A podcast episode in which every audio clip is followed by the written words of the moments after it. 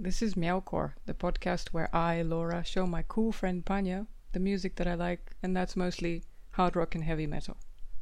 How are you doing, Panya? It's been better.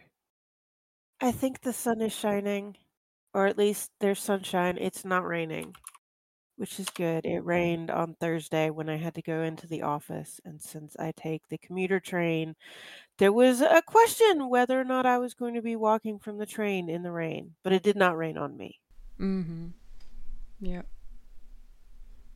So We have nice weather here. It's been very nice. The lake is smooth.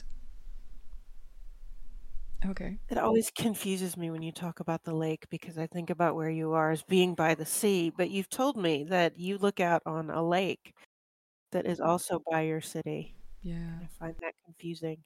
It's a very long lake that the boats go into, the big ships. We're gonna have some fun tonight because um, I've kind of discovered a band. I was never a, th- a, th- a big Thin Lizzy fan. I knew a few songs, and I've been listening to them for the past three weeks.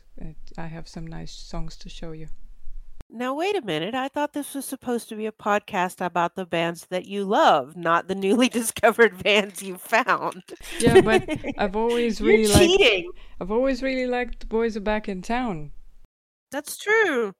I have always rather liked that one too. Yeah. I don't think I ever knew it was by them though. And I've always really liked uh, tall, dark gentlemen with low voices. So it's fit, it fits That's the profile. true. You have a taste. Yeah. You you have a taste. And now we have a, an Irish gentleman, and uh, I've been watching documentaries about them, and it's mostly an older generation speaking. They don't say biracial, they say Phil Lynott was black and Irish, and he did both very well, they say. Okay. He had a love for history and folklore. He was a devout Catholic, even though they say he was never preachy, and a big football fan. It's very possible to be a devout religious person without trying to pull everyone else into your religion. Yeah, I, I'm kind of relieved that people like that It's just not common. hmm Yeah. But that's a different discussion. And he was a big football fan also, and when he made some money, he bought shares in his favorite team. I just don't remember which team it No, was. let's let's be clear here. Are we talking about American style football or what Americans would call soccer? What Americans would call soccer. Okay. That's very important. Okay. So there he is. Um, let's let's let's watch uh, Whiskey in the Jar first from 1972. Oh, very Irish. I know this song quite well. A lot of the musicians I like to listen to around convention time, which for me is the end of August, play this song because I'm in interested in a lot of Celtic bands. So this is a very common song for them. Mm-hmm. So this is likely to be a more rock oriented version, which I don't normally hear. They wrote some really nice guitar parts for it. They say that uh, they were kind of struggling in the studio one day, and Phil grabbed a guitar and started playing his old favorite Irish folk songs. And he ended up playing Whiskey in the Jar. They played it together. Someone walked in, I think their manager, and said, You guys should record this and you have a hit. And they did. This was their first big hit.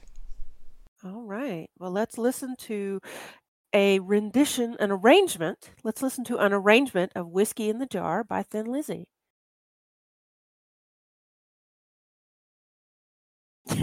okay, the last couple of notes just about broke me because that's very different.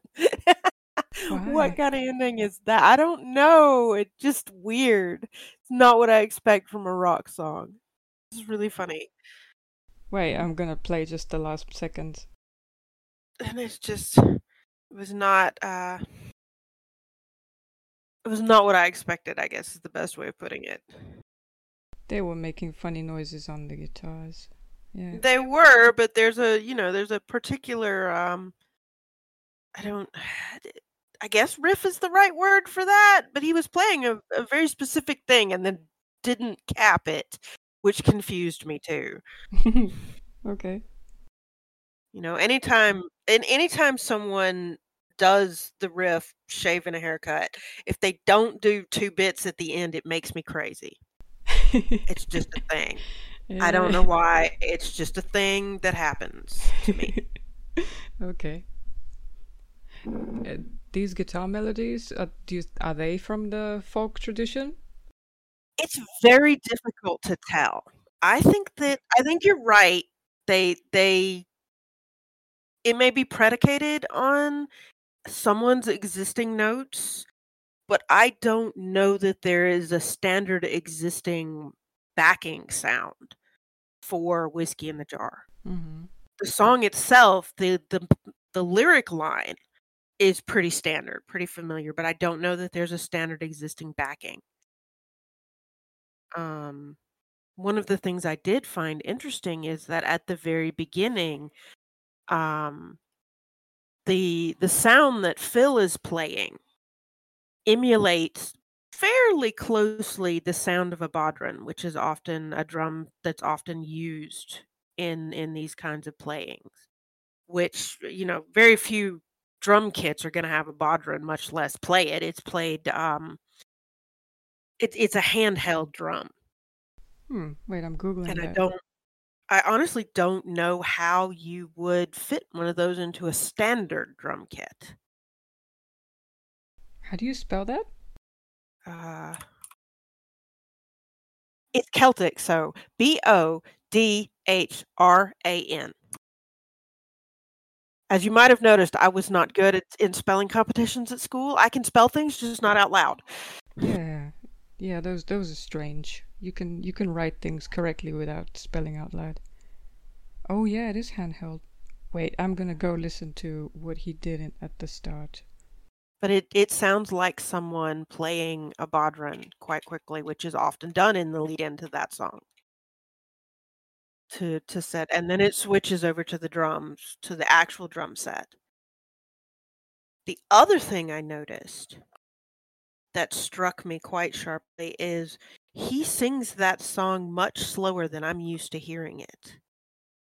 Mm-hmm. And yet the drums themselves, the the beat that's set is quite fast. But he's still singing it um about half as fast as I'm used to hearing it.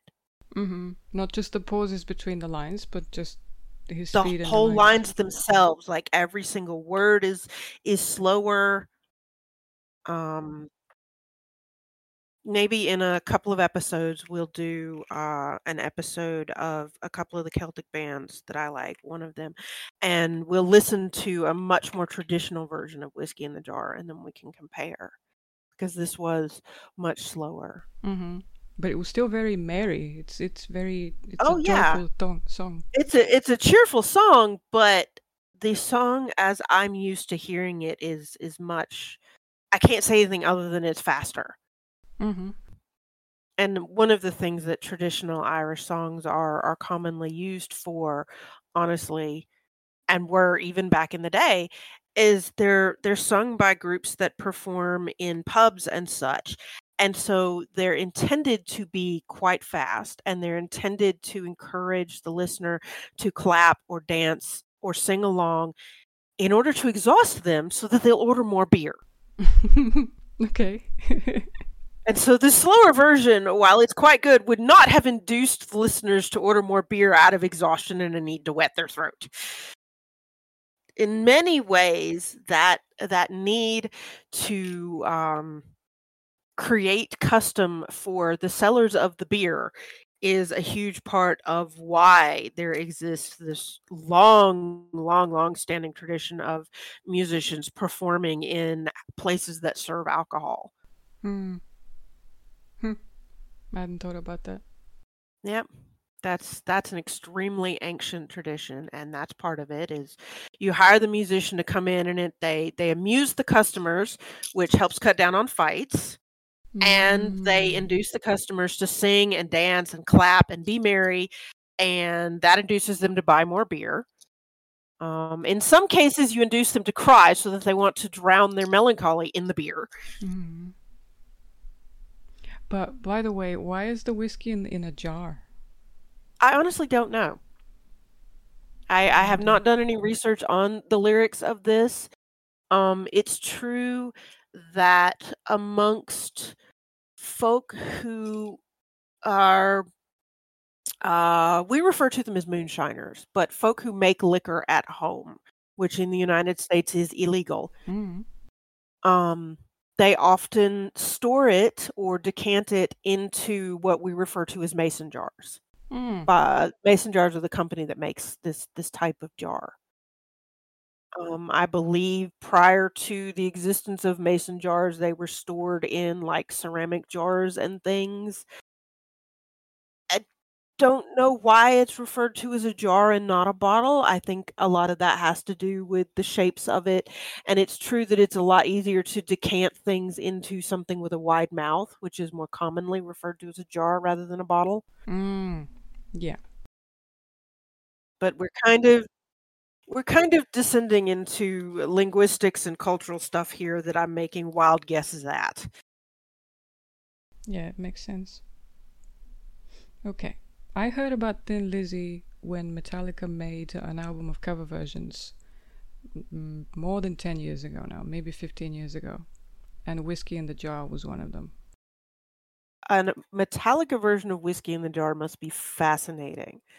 We're, we're, we'll have to do a Metallica episode at some point. Yeah. There's no reason not to. So we'll have to put that on there and then we can have multiple versions to compare to, which is one of the reasons why when I introduced Whiskey in the Jar, I was so careful to refer to it as an arrangement. Mm-hmm. Because to be fair, things like traditional folk ballads, it's there's no such you're not covering them. They're so well known, they're so popular, they're so widespread. But to say an arrangement, this is a specific version with this kind of instrument instrumentation. But if Metallica was doing a version that closely emulated Thin Lizzy's arrangement, then that was probably a cover. And music is weird Mm-hmm. Yeah, I agree. in And the they- way that they name things. they very faithfully followed these guitar parts and they, they didn't change much. And it was, again, Metallica's most merry song. That's interesting. If you want to play something merry for the party and you want it to be Metallica, it'll have to be this one. The rest is very Which is dramatic. very odd. Which is very odd. All right. So Thin Lizzy starts us off with Irish ballads, but what else do they do? They, I'm gonna, we're gonna play "The Boys Are Back in Town," uh, which Okay. they, they say is one of the best songs in rock and roll about rock and roll, about having fun and meeting the boys because the boys are back in town. That This makes one's from- sense. This one's from '76. Let's watch the official video. I know this I know this song quite well. It's very popular on the radio, especially on any station that labels itself oldies. hmm to be on Spotify. But I wanted the, the video because um, Phil Lynott is uh, looking at the camera and it's very nice to experience. You know what happens when you ask me to watch a video though. I get distracted from the music. He's very charming. Let's see. I mean, that's what works. rock stars are. But unlike the dudes from ACDC, he, he is charming. okay. Okay, well let's try this again. Let's watch let's watch this version of The Boys Were Back in Town by Thin Lizzy. I just need Scott Gorham's hair, okay? Forget the rest of that. I need his hair. I was just getting ready to talk about him. I, I need his hair. Wow. Although somebody needs to hand him a couple of hair clips to keep it out of his face. Come on, baby. no, this is this is part of the of the plan. Well, and this is the 70s when even ladies with hair like that wore it right to frame their face. And I'm going, how can you stand that? Mm-hmm. Yeah, I get that. But you know, in case our listeners haven't haven't heard or we haven't mentioned it, um, I have hair that reaches to my knees, and it's uh, pretty straight. So if I had been a girl in the 70s, I would have fit right in. I had I have that kind of hair, and I'm very uh, opinionated on what people do with theirs when they have it like that. just kind of looking at him with that hair all falling in his face, the way he shakes it back, and I'm just going, just just pull it back, honey. just pull it back. I I remember this man. I don't remember when I learned about the members of Thin Lizzy, but I remember his his face and I remember his name. And it's a mystery. It's probably just because he's so attractive. They're all pretty attractive. Yeah. I, I tried to look up wh- which other bands he was in. None of the bands I was ever interested in. So there's a guy that made a, a stamp on my brain. Clearly. And, and there you have twin guitars, as they say. These very nice yeah um, harmonies that they make. They were kind of cut off at the end, but for that video, nice. yeah. Mm-hmm. But yeah, I noticed that was a shorter version. And I love these these harmonies that they made. Um, the Eagles were pretty good at that. Remember the end of Hotel uh-huh. California? Uh-huh. Yeah, I, I do think the Eagles were probably inspired by them, actually. 76? I don't know. Or they might have just, it, it, I mean, it doesn't have to necessarily be a big difference in time for them to be inspired by each other. Mm-hmm. Yeah. You know. So. But you're right. That's very similar to the Eagles. Mm, and I, I was when I was watching these documentaries, Scott Gorham uh, was saying that toward the end of the seventies, the drugs, the drug addictions got really bad within Thin Lizzy, and he says, "Thank God for golf. Uh, golf saved me from heroin." oh wow! He said, "That's he, yeah." Keep going. I don't have anything. he said these addictions, uh, when you stop doing the thing, it leaves such a hole in your life. And I felt that with golf. And you guys have no idea how important it is to me to get this little stinky white ball to go in the right holes. And it brings me so much joy. I mean, whatever it takes. Uh, I I don't think it's entirely accurate to uh, he clearly decided to go off and get addicted to golf instead of something else and that's still an addiction but there is a distinct difference between being addicted to something that physically alters your brain and something that you you wouldn't enjoy it but it's not going to leave you throwing up if you abandon it mm-hmm. and you get time in the sun etc yeah right and for all that the way golf is played, it doesn't look terribly athletic. It really kind of is. It's a fairly athletic game with some really specific uh, musculature that is required. Uh, a long, long time ago, I took a trip through Great Britain as part of a kind of a school thing. And I was very excited to be able to hit a golf ball on the famous greens at St. Andrews. Mm-hmm. So, how far did it go? Oh, I don't remember. I didn't actually care. I did not try to hit it particularly hard. I was just putting. uh, but the the idea of being able to to hit a golf ball in that location was was very exciting to 16 year old Panya. Yeah, nice.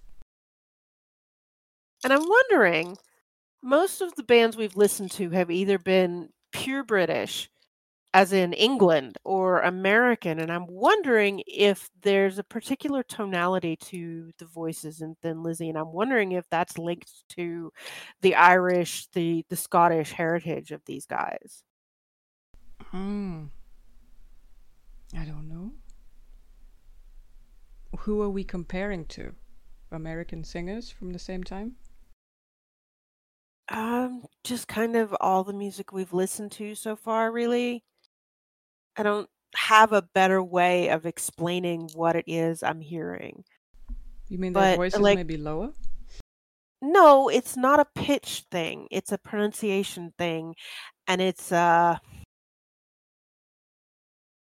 it's the best the best word i have is is quality as you know some some musicians voices are breathy some are kind of sharper or fuzzy sounding Mm-hmm. This these guys have a particular quality to their voice. I notice it in particular in this song because of the repetition of the title line.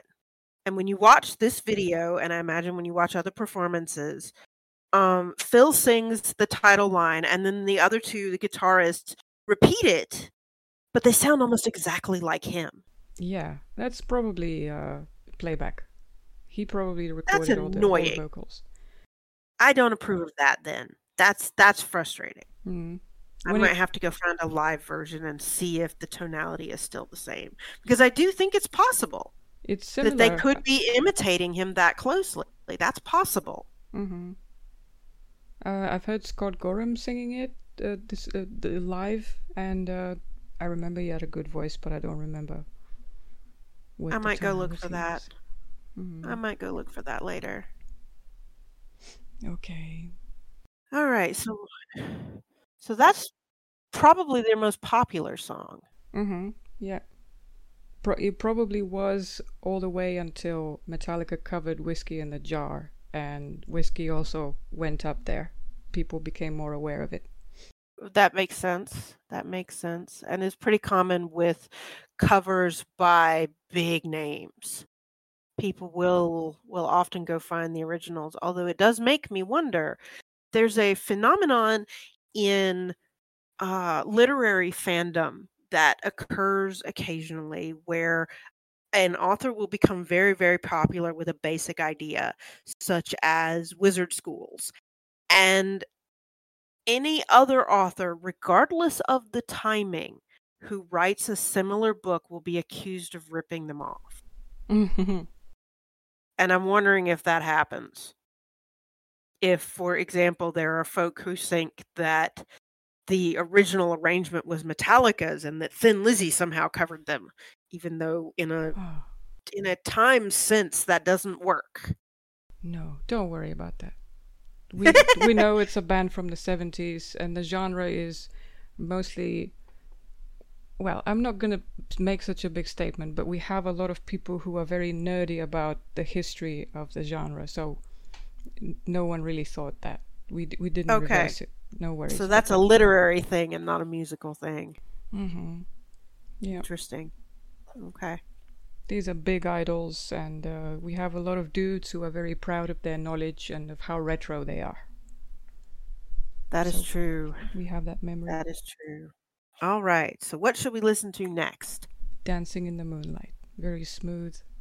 They call it poppy, but feel like this is familiar and I may know it and not realize it. there's other songs with All that right. title. That's true. Well, let's go listening to Dancing in the Moon- Moonlight by Thin Lizzy.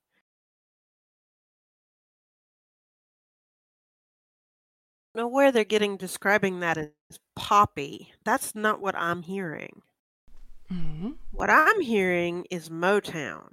I'm hearing jazz. Yeah, I agree.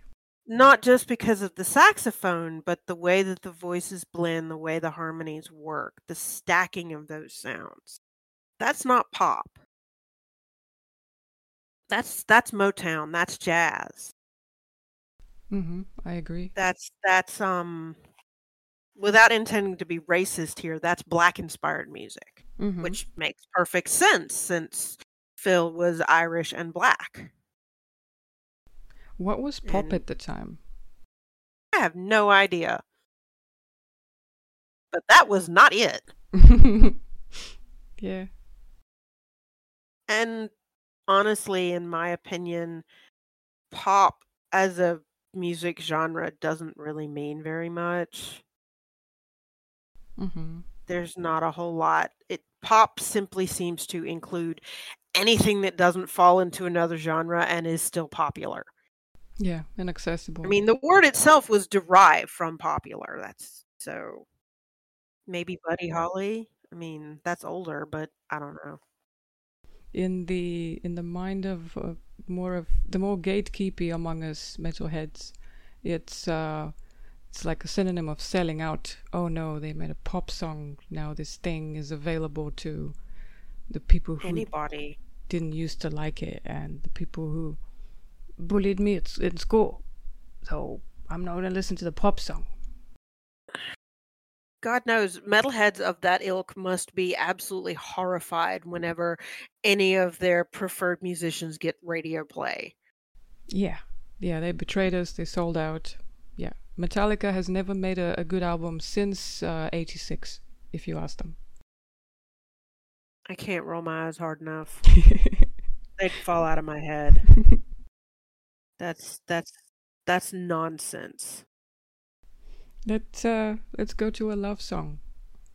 That, that was a love song. Let's let's get another. This was a love song about being very young and uh, getting a detention for staying up too late. And right, and chocolate on your pants. Yeah. Uh, by that the way, line cracked me up. Someone from the band said that the movie theater that they used to go to was just very dirty because of all the teens that were going there and just leaving chocolate wrappers. So they thought this is why Phil wrote that line. Oh, okay. I was I was thinking, you know, he eats his chocolate and then he has to wipe his fingers off on his pants because if he leaves if he gets chocolate stains on his girl, people will know. Whereas if he wipes it off Mm. on his pants, he might have been in the theater by himself. Yeah. I don't know. Nice. I don't I mean even the boys are back in town is kind of a love song. Mm-hmm. There there's certainly an element of love in there. Or at least of lust. I like the way he addresses me in that song, and he says that I'm driving all the bo- all the old men crazy. That- uh, Yeah. Yeah, that's that's whomever he's singing to, the girl he's singing to who is hot and attractive and although there was a period of time where I didn't like the boys are back in town because what I heard in it was a fraternity college boy coming home all stuck up and arrogant because he went off to college and the rest of us didn't. Oh. And while the rest of us didn't is not actually applicable to me, I did go to college, I did graduate. I've never gotten on with the Greek set.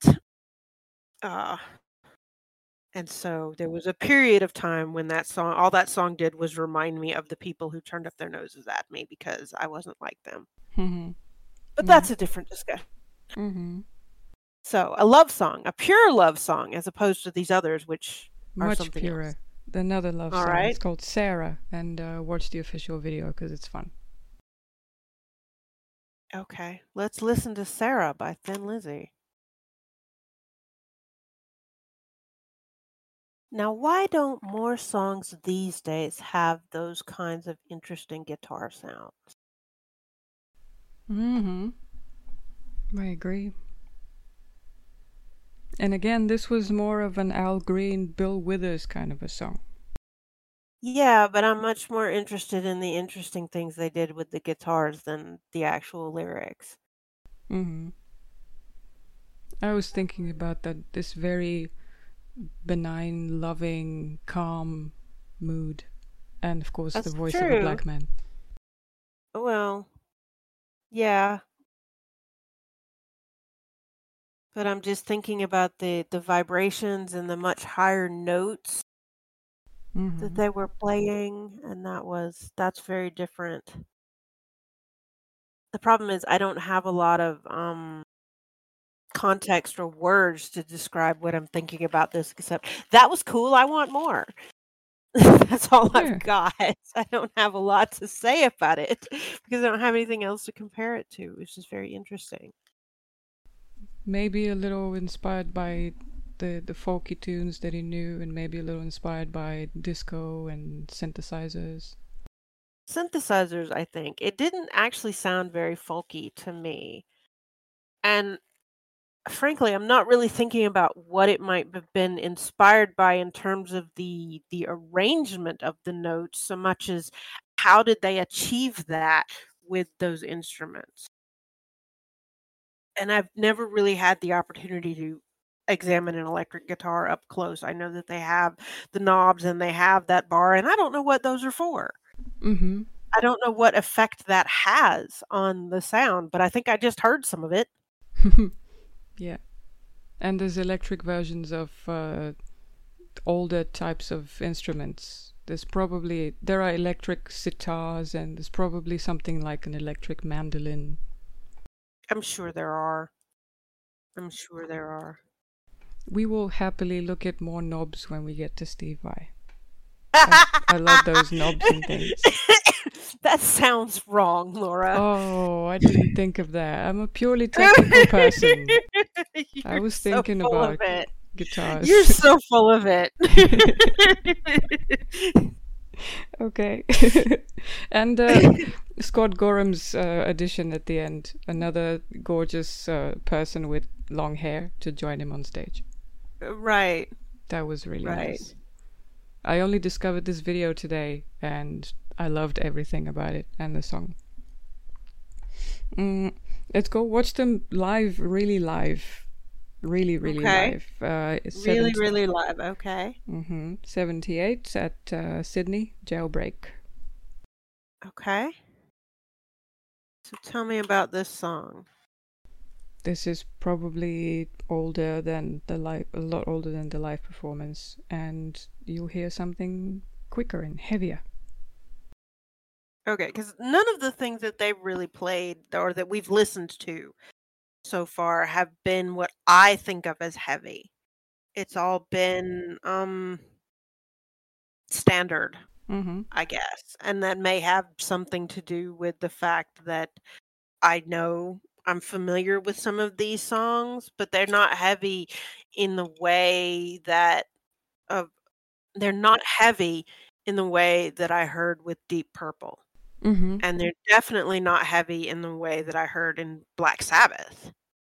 Yeah, but these two that I've that I've planned, Jailbreak and and the last one, uh, Black Rose, you you you will be more guitar oriented, and the guitar the guitars will be tuned lower. You'll see. Okay. All right. So let's listen to a live version of Jailbreak played at the Sydney Opera House in 1978.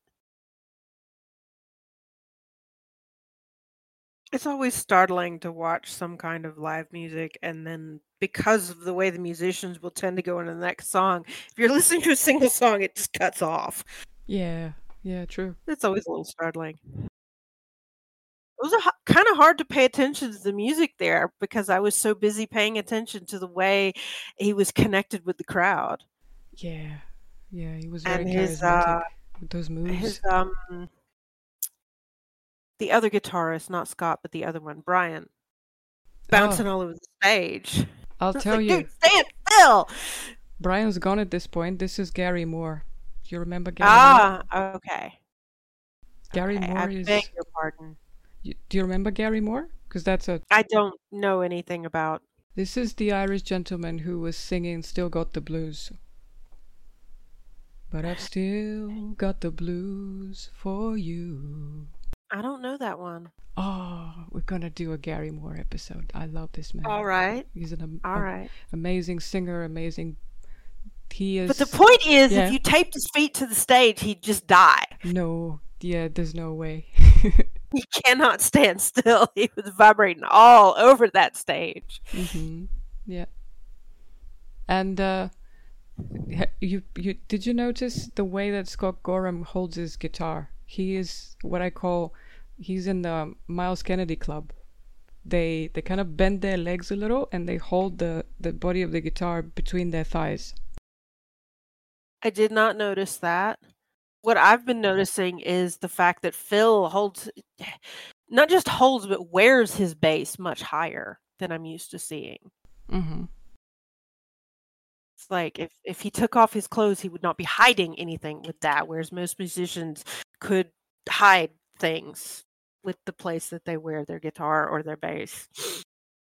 And he carries this much higher, and yet he's clearly quite tall and has long arms. So I sort of wonder how that how that's comfortable for him. But apparently it was Mm-hmm. or is. And he's one of the people that play the bass with a pick, not with their fingers. I've known a couple of bassists who do that actually. Um, I think most of the bassists that I've been. Uh, let me rephrase that sentence. The two bases that I'm friends with or friendly with play with a pick. Mm-hmm. Uh, I have two of them from Riker, mm-hmm. but so yeah. Yeah, and uh, that was a huge crowd. There yes, was it was. You couldn't see the end of it. It was in a harbor. No. Well, I mean, the Sydney Opera House is not what you'd call small. Mm-hmm. That would be a fun place to go see a band at, though. Mm-hmm. Yeah, with some good weather. Mm-hmm. Yeah.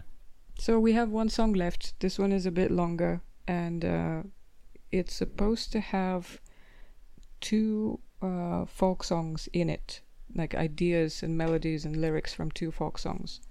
Uh, All right. It looks like the black rose is a sort of a symbol for Ireland. I don't know much about that. I don't think so. Mm-mm-mm. And uh, That's not familiar to me from the Irish uh, culture and history. I know, but then I'm very American, and we could have Irish listeners who will tell me where to stick it. yeah, I agree. And I would be completely welcome to be corrected on this. If the Black Rose is an Irish thing that I don't know about, then that's fine. Mm-hmm. One of the songs that are supposed to be in there is Will You Go, Lassie Go, also known as Wild Mountain Thyme. I know about Wild Mountain Thyme. I do know that song. Uh, that's also performed by one of my favorite Celtic artists and is a bit slower and definitely a bit sadder. Uh, melancholy is the right word for what that sounds like in a traditional sense. Mm-hmm. But they say uh, that song is mistakenly credited as a traditional song. It was in fact written by William William McPeake and recorded Okay. by Francis Mc, McPeake. So let's listen to Black Rose on uh, Spotify so you can see the lyrics too. And I guess Okay. I guess he called it an uh, a rock legend because he was into these legends of old. But this one is a rock legend, and he he's continuing the tradition. Oh, I see that the in the original original name he actually uses the Irish. But I guess a lot of people can't pronounce that, and if I tried, I would probably destroy it. Yeah, I'm not gonna try either. but I do recognize, and I even if they didn't translate it, I would know what it meant. But then that's the thing I've studied. Mm-hmm. All right, let's listen to Black Rose by Thin Lizzy.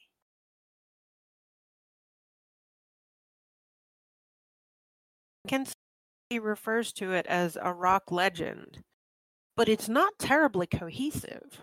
Mm-hmm. No. There's a lot of there are more than two traditional folk songs echoed in there. There's about half a dozen. Uh, not to mention there's about half a dozen references to other rock and roll musicians. Yeah. If Van Morrison is Irish, he is talking about him. Mm-hmm. I've heard Georgie knows other- best, but I don't know who Georgie is. Mm-mm. Georgie knows best. There's a there's a, I mean pretty much the entire song is I'm going to take every single pop culture reference and traditional culture reference to Ireland and jam them together in this one medley that except for the guitar bit in the middle isn't terribly coherent.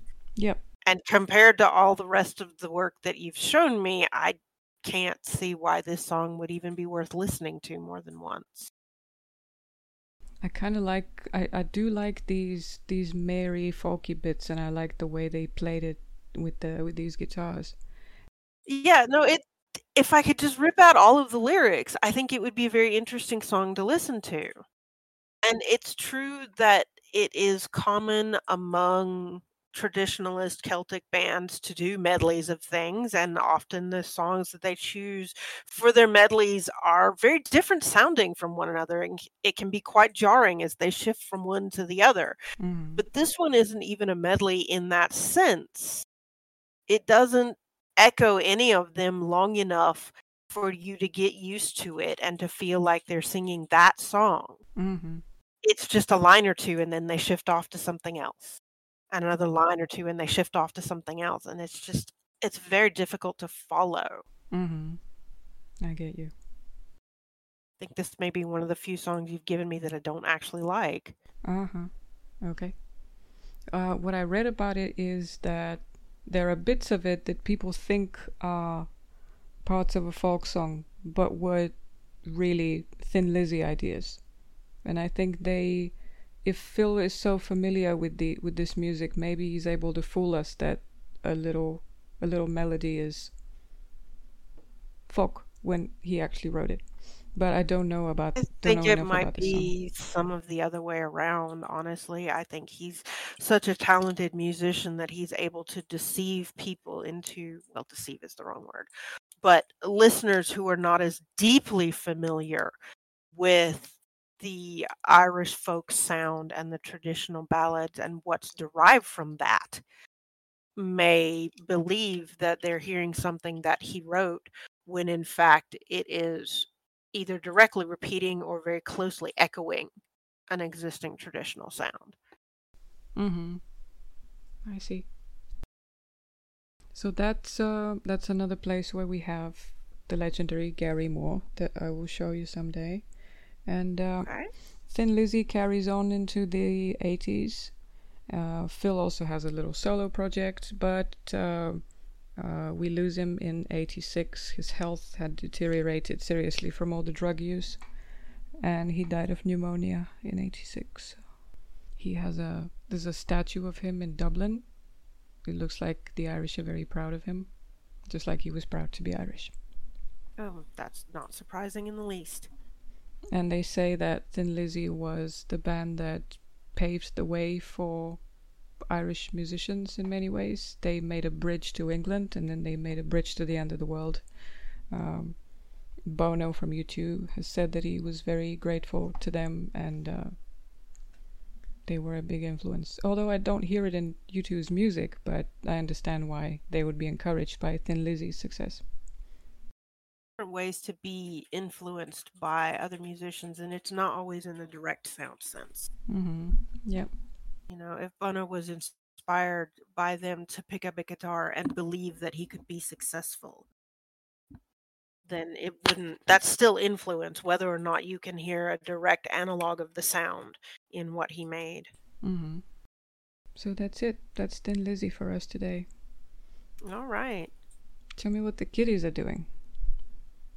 Well, at the moment, they're all sleeping, which is good because for most of the time I've been awake today, Kronos has been extremely uh, crazy, I think is the best word, which is odd. He's not normally a wild and crazy kind of boy. He's normally a, a reasonably calm fellow. Hmm. And I don't know if he got into the catnip today or what. Right now, he's staring at me like he has no idea what I'm talking about.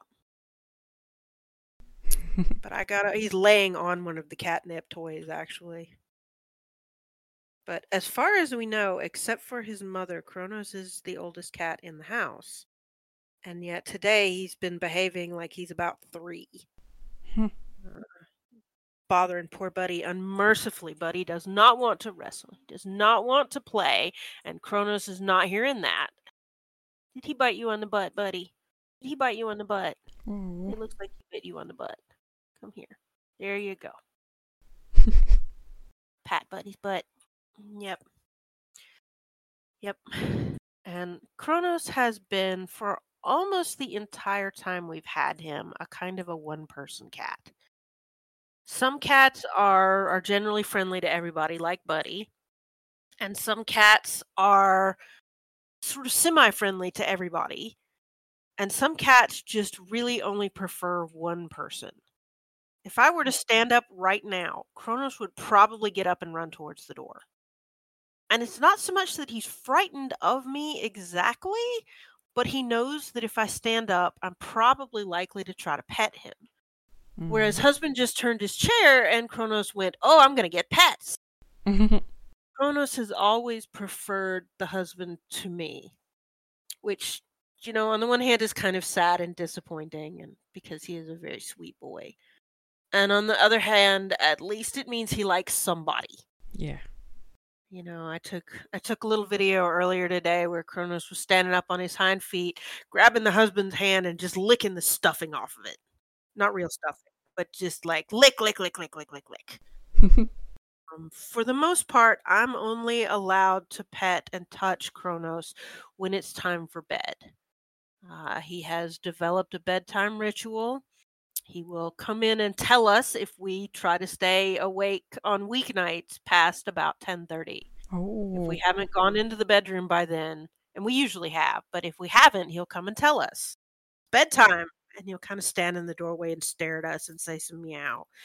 And then when we get in the bed, then he comes in and sits between us and headbutts us really hard. And sometimes there's purrs, and he's definitely soliciting pets. And if one of us moves around too much, he'll get up and leave. Mm-hmm. Um, he's not really fond of being held, um, but he will accept me petting him and will solicit petting from me when it's bedtime, but only when it's bedtime. Mm-hmm. How Um, sweet.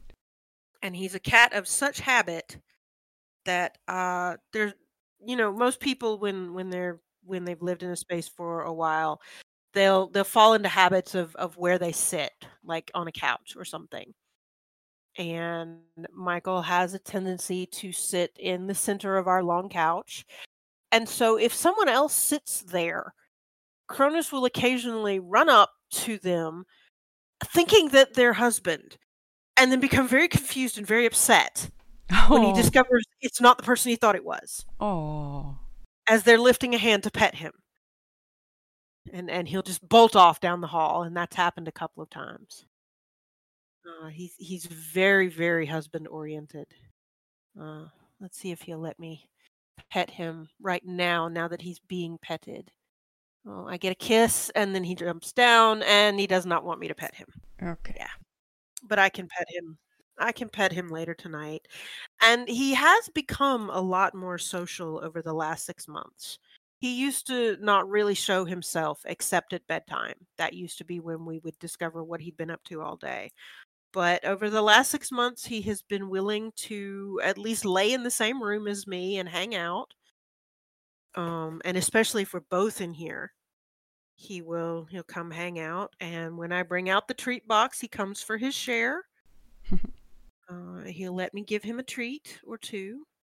I'm not to pet him when I do that. He knows that's a trap. But I can feed him the treats. So he's 12 or 13 now. So he's a pretty good age for a kitty. And we may not, he doesn't show a lot of signs of ill health, but that's not unusual for cats. Um, Mhm. Even cats that are quite sick, you won't always know until it's far too late. But at least right now, he he's in he seems to be in good health, and we'll see how long he and his brother carry on. Their sisters are both gone now. mm-hmm. If he's surprised that it's not your husband sitting in that spot, could it be because he doesn't see that well? I think many cats see very well. Um, I think it might partly be that. Um, he did have a pretty significant eye infection as a tiny kitten, and he is one of the very, very rare non white cats to have odd eyes. Uh, they're not as dramatically odd as white cats often display. Uh, white cats often have one blue eye and one green eye, Mm. whereas Kronos has one pale green eye and one kind of amber eye. Uh, so they're not, you know, dramatically different, but he does have odd eyes, and it's possible that it's a vision thing. I think it's more closely related to his uh his habitual lifestyle compared to some cats. He is much more habit oriented, which is why he comes in to tell us about bedtime. He knows when it's bedtime. Mm-hmm. Uh, he's flicking his tail at me. He knows I'm talking about him. I wonder if I was looking at uh, the time less on these uh, devices with uh, screens, if I would still know that it's exactly bedtime. I might give it a try I don't know. I don't know. I think for me, probably not. Um, because of the way that the sunset shifts. Mhm. Um, and it's certainly true that uh, for me, the times of the year when the clock changes, when we do daylight savings time, really screw me up for a couple of weeks Mhm. because I've got used to sunset being about this time or and and I, I can handle the the slow creep as we're Mhm. shifting from solstice to solstice, but the sudden jump of an hour really screws me up, and I I really have trouble keeping track of what time it is because I do get sort of predicated on that sun. But cats are maybe more, um oriented towards that slow shift, and of course, they don't care about human clocks. Mhm. We keep talking about how there was a decision made in the European Union to stop making these this these one hour shifts, but no one knows when we will actually stop making them. Mm, I don't know. There is hope. I don't know that that's likely to ever change as a whole in the United States. But I guess we'll see. I guess we'll see. I'm not really sure I care strongly either way, but I can think of parts of the United States where it might actually make quite a significant difference. Okay. All right. So the author I would like to give you this week is named David Eddings. Uh, I specifically want to bring him to you this week because listening to Thin Lizzy, we had a lot of discussion about the echoing of traditional things and the use of the existing folk ballads. And the thing that David Eddings is best known for, although you occasionally have to do a little research to figure this out, is there's a thing in literature and television that is commonly referred to as tropes standard Mhm. ideas that are are very common and very familiar to everybody. Um things like um and then i just shorted out.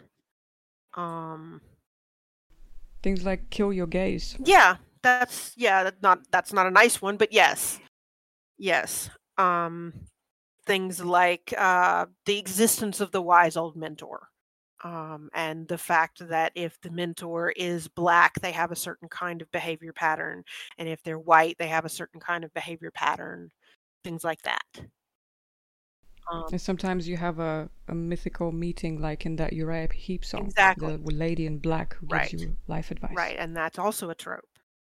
And particularly if you're reading older literature, um, such as Tolkien, for example, or the example that's always stuck out for me has been Mark Twain's A Connecticut Yankee in King Arthur's Court. If you're reading that now and you don't have a lot of context, what you're thinking is, well, this is so boring. Everybody does it this way. I want something new. Which is kind of what I did the first time I read Connecticut Yankee in King Arthur's Court. The the time displaced guy who goes back way back in history and and makes changes or uses his knowledge. And it didn't occur to me until quite some time later that what I was actually looking at was the origination of that trope. The yes, first it's use. Twain. Right. And so tropes are tools, as the TV tropes folks likes to say. But my reaction to Connecticut Yankee and King Arthur's Court is not uncommon when one sees a trope. It, it's to go this this tired old thing. Why won't somebody do something new? What makes Eddings unique, or at least notable, is the fact that he took a vast array of those tired old tropes and used them the way they're intended to be used as tools. He built a several times in a row, in fact, a very significant, very powerful, very well written story. And the tropes jump out and hit you in the face every single time. And yet the story is powerful. It is good. It it does feature unique elements. And that's one of the things that makes him a good read. Um, the other thing that he did is he basically wrote the same essential story four different times in four different series. And by the last time he wrote it, he had condensed it down to a single volume, which I felt was a little too much. Uh, there, there were there were too many things that were eluded. There were too many things that were compressed too tightly to make it as good a story as it had been. Uh, most people who look up who look him up or have read anything by him will have found the Belgariad which is a five volume series focusing on the rise and world saving activities of the character Belgarion, most commonly known as Garion, who embodies the trope of the farm boy who saves the world. Hmm. And as he moves through the story, he collects uh, the wise mother and the mentor and the beautiful princess and the archer and the uh, protective knight. He collects all of these, and they're honestly it's it's also it also uses the prophecy trope and the prophecy itself uses the tropes of these character types in identifying within the story which characters are supposed to be on this journey with him they're identified as the knight protector as the archer as uh i believe he's referred to as the old wolf because the wise mentor has a tendency to take wolf shape when he needs to shapeshift um, mm he followed up this five volume series with a second five volume series, which is known as the Malloreon after the location in which most of the action occurs. And it's not quite as obviously trope heavy because it is kind of a follow up series tying up uh, different ideas from the first one, but it's still good. Uh, it still features some of these same characters and it plays even more heavily with the ideas of good versus evil, of a choice that has to be made between good and evil, and how it's entirely possible that the way that people see the world changes how they see good and evil that that their experience is that this thing that you see as unequivocally good may be evil to them it plays with those ideas pretty well. Um, I don't think it's quite as well written as the Belgariad, but it's still well done.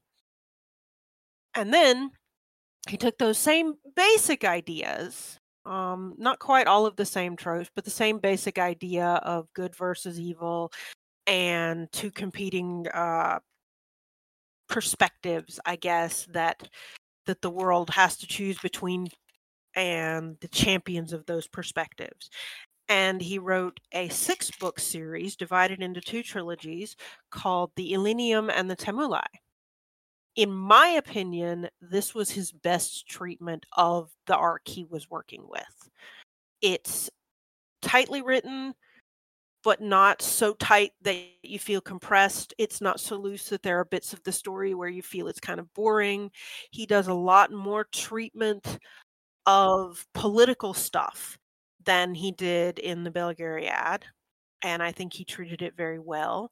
He does a lot more interesting treatment of different cultures and what happens when those cultures interact and how to manage um, vast areas with multiple different cultures in. It's like the Belgariad, full of tropes and obvious uh, serial numbers filed off references to real world things such as Judaism and uh, Vikings and Berserkers and all of that kind of stuff. You know, he makes mm-hmm. he never made a secret of the fact that the majority of the cultures in his books were pretty much directly derived from real world cultures. He never made a secret of that.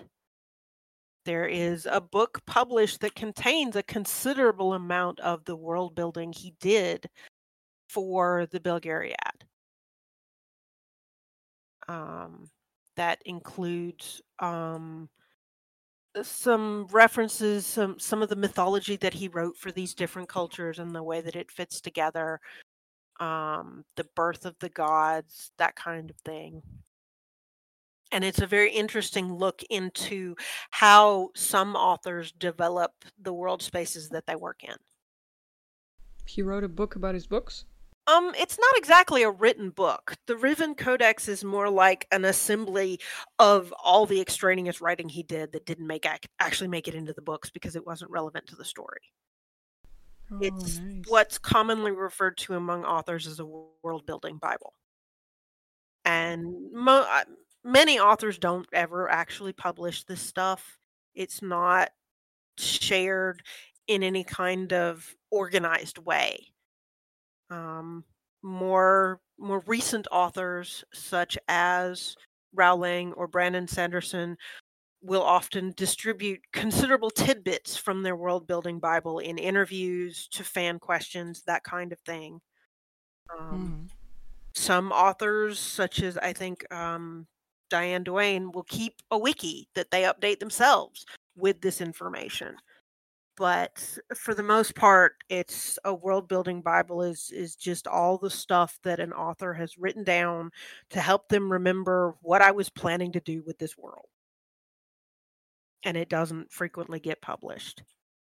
But the existence of the Rivan Codex is an interesting examination of one author's world building exercises, what he wrote down, what he chose to do.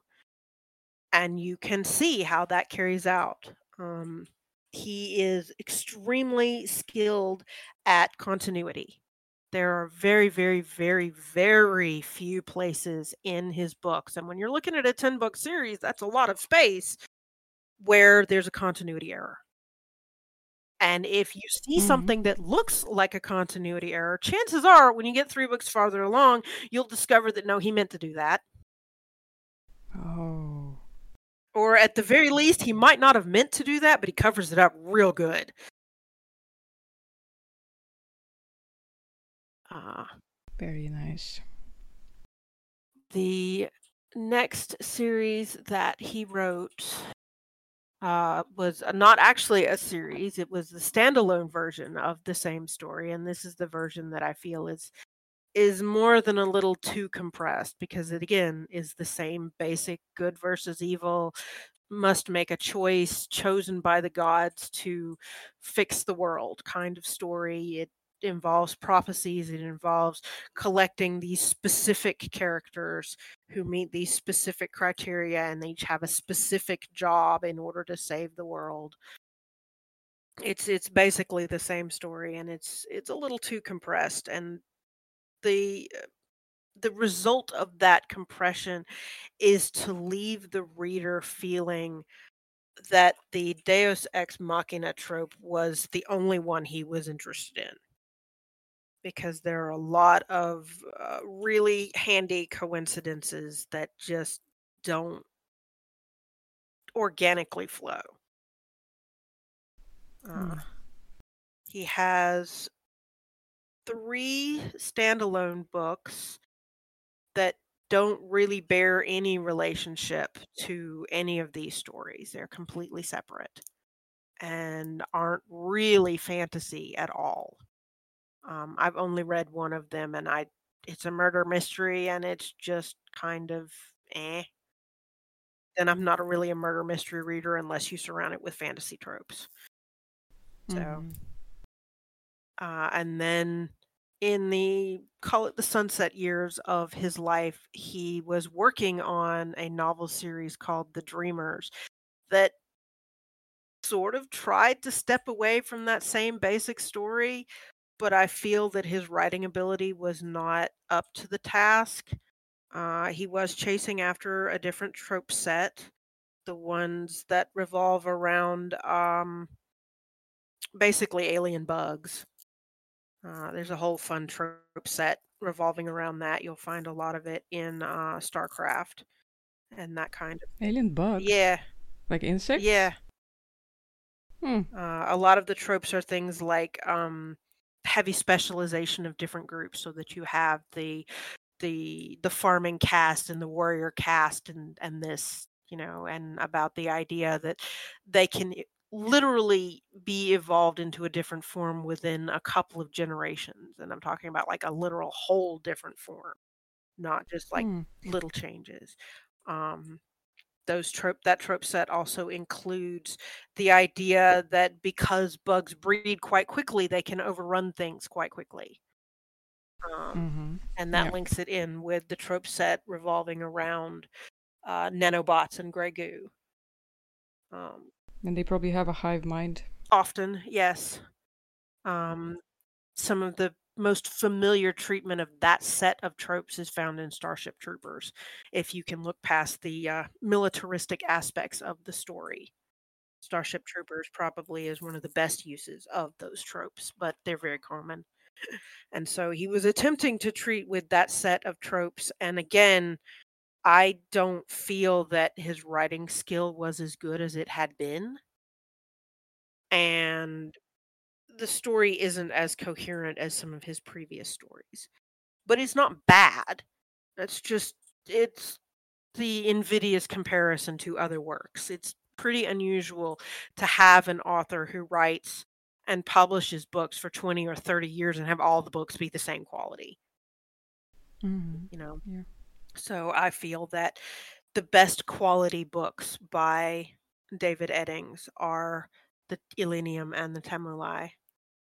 And I do feel that they are an extremely good look at what tropes can be, what these very familiar ideas can be in the hands of somebody who doesn't care whether or not this has been done a hundred times before and also isn't interested in going, oh, I'm going to find a unique way to use this. No. This is a writer who takes these elements and says, this is what they're for.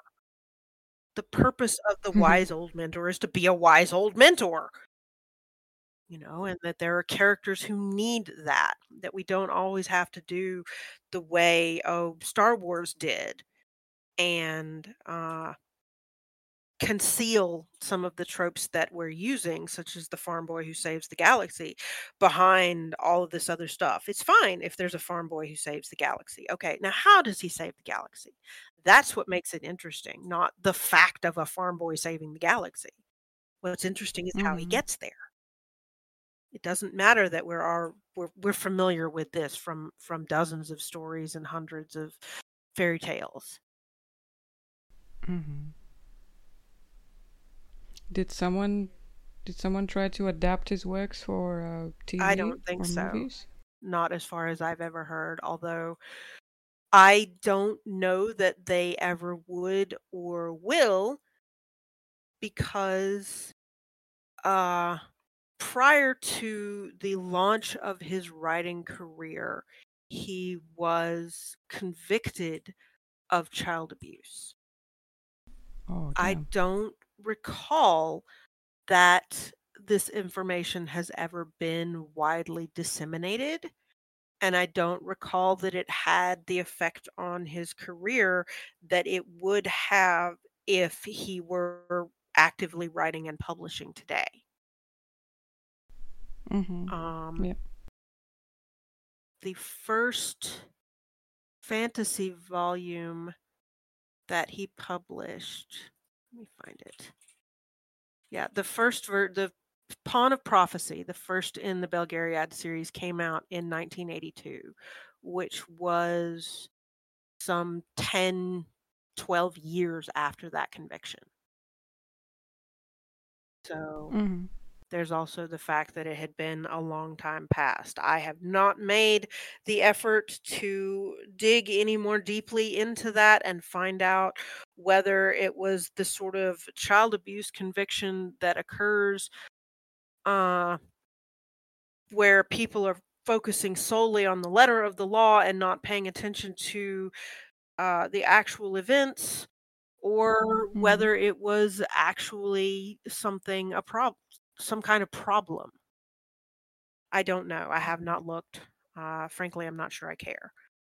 Um, Yeah, his wiki doesn't say No. much. Eleven counts of physical child but it doesn't really say a whole lot yeah it's true that although he treats with tropes that involve younger characters there is exactly one child character that is relevant to any of his works that I have read. Um, well, two, but in the Malloreon, one of the driving elements of the story is the fact that our previous main character's first and only son has been kidnapped as a baby. Mhm. and so the child features uh, more most significantly in the final book um, but as a baby as a child he is relevant to the story in the Elenium and the Tamuli Uh, there are a couple of child characters, uh, but in both cases, it turns out that this is the human guise of an ancient goddess. Mm-hmm. Uh, and she does not ever at any point allow any kind of shenanigans other than those two characters. I believe the youngest characters that we ever deal with in his works are about 15. And while it's true that in a legal sense, abuse of a 15 year old is still child abuse, um, it's not it's not as young as the children he was accused of.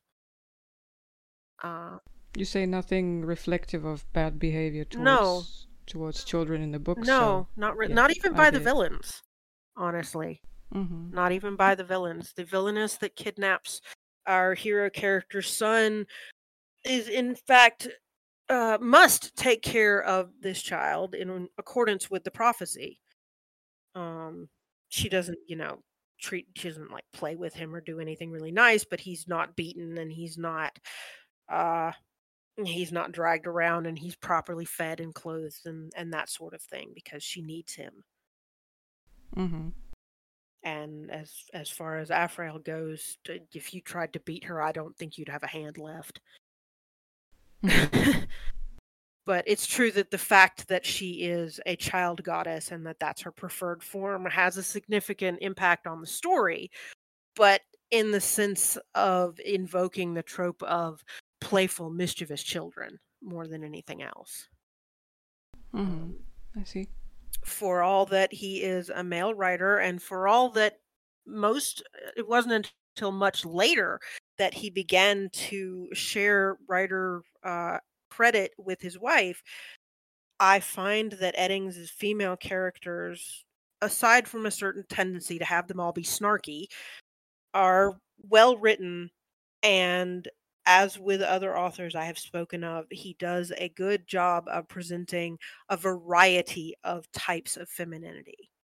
Not all of his Mhm. female characters are basically the same. That aside from that tendency for all of them to be snarky, which is honestly applicable to pretty much all his characters.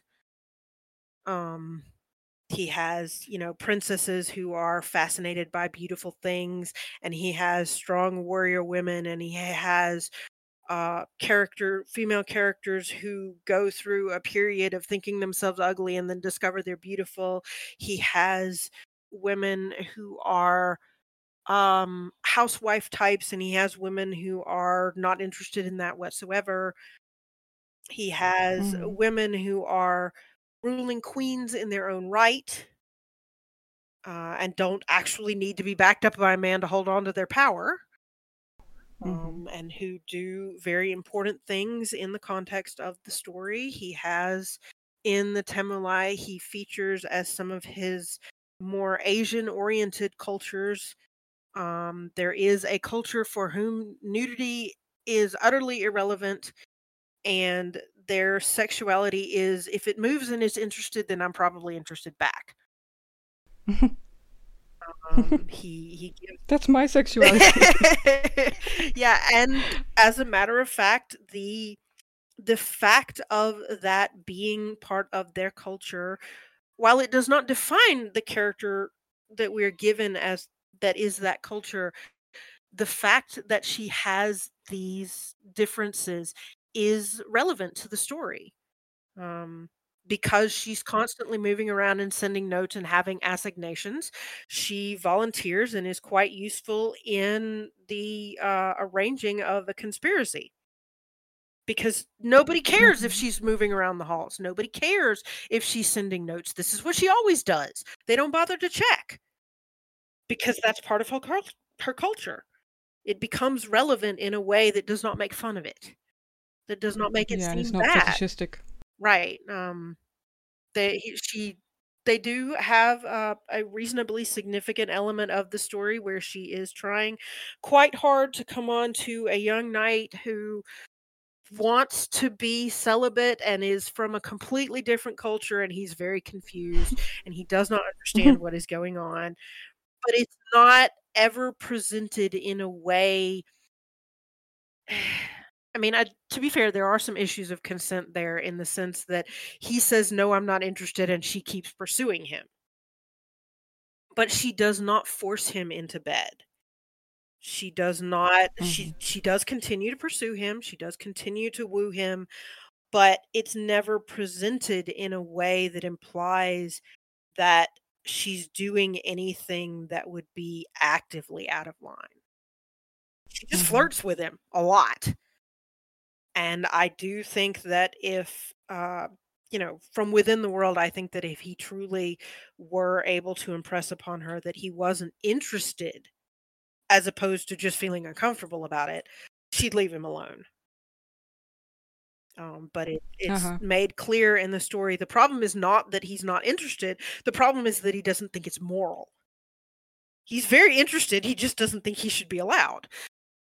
Ah. And so And maybe he's not communicating that he well. because probably so isn't confused. because their cultures are very different and because he's very confused and eventually one of the uh, heads of the church sits him down and says look nobody's going to care it's fine if you want to do this and in fact if you do this it will probably be helpful to all of us.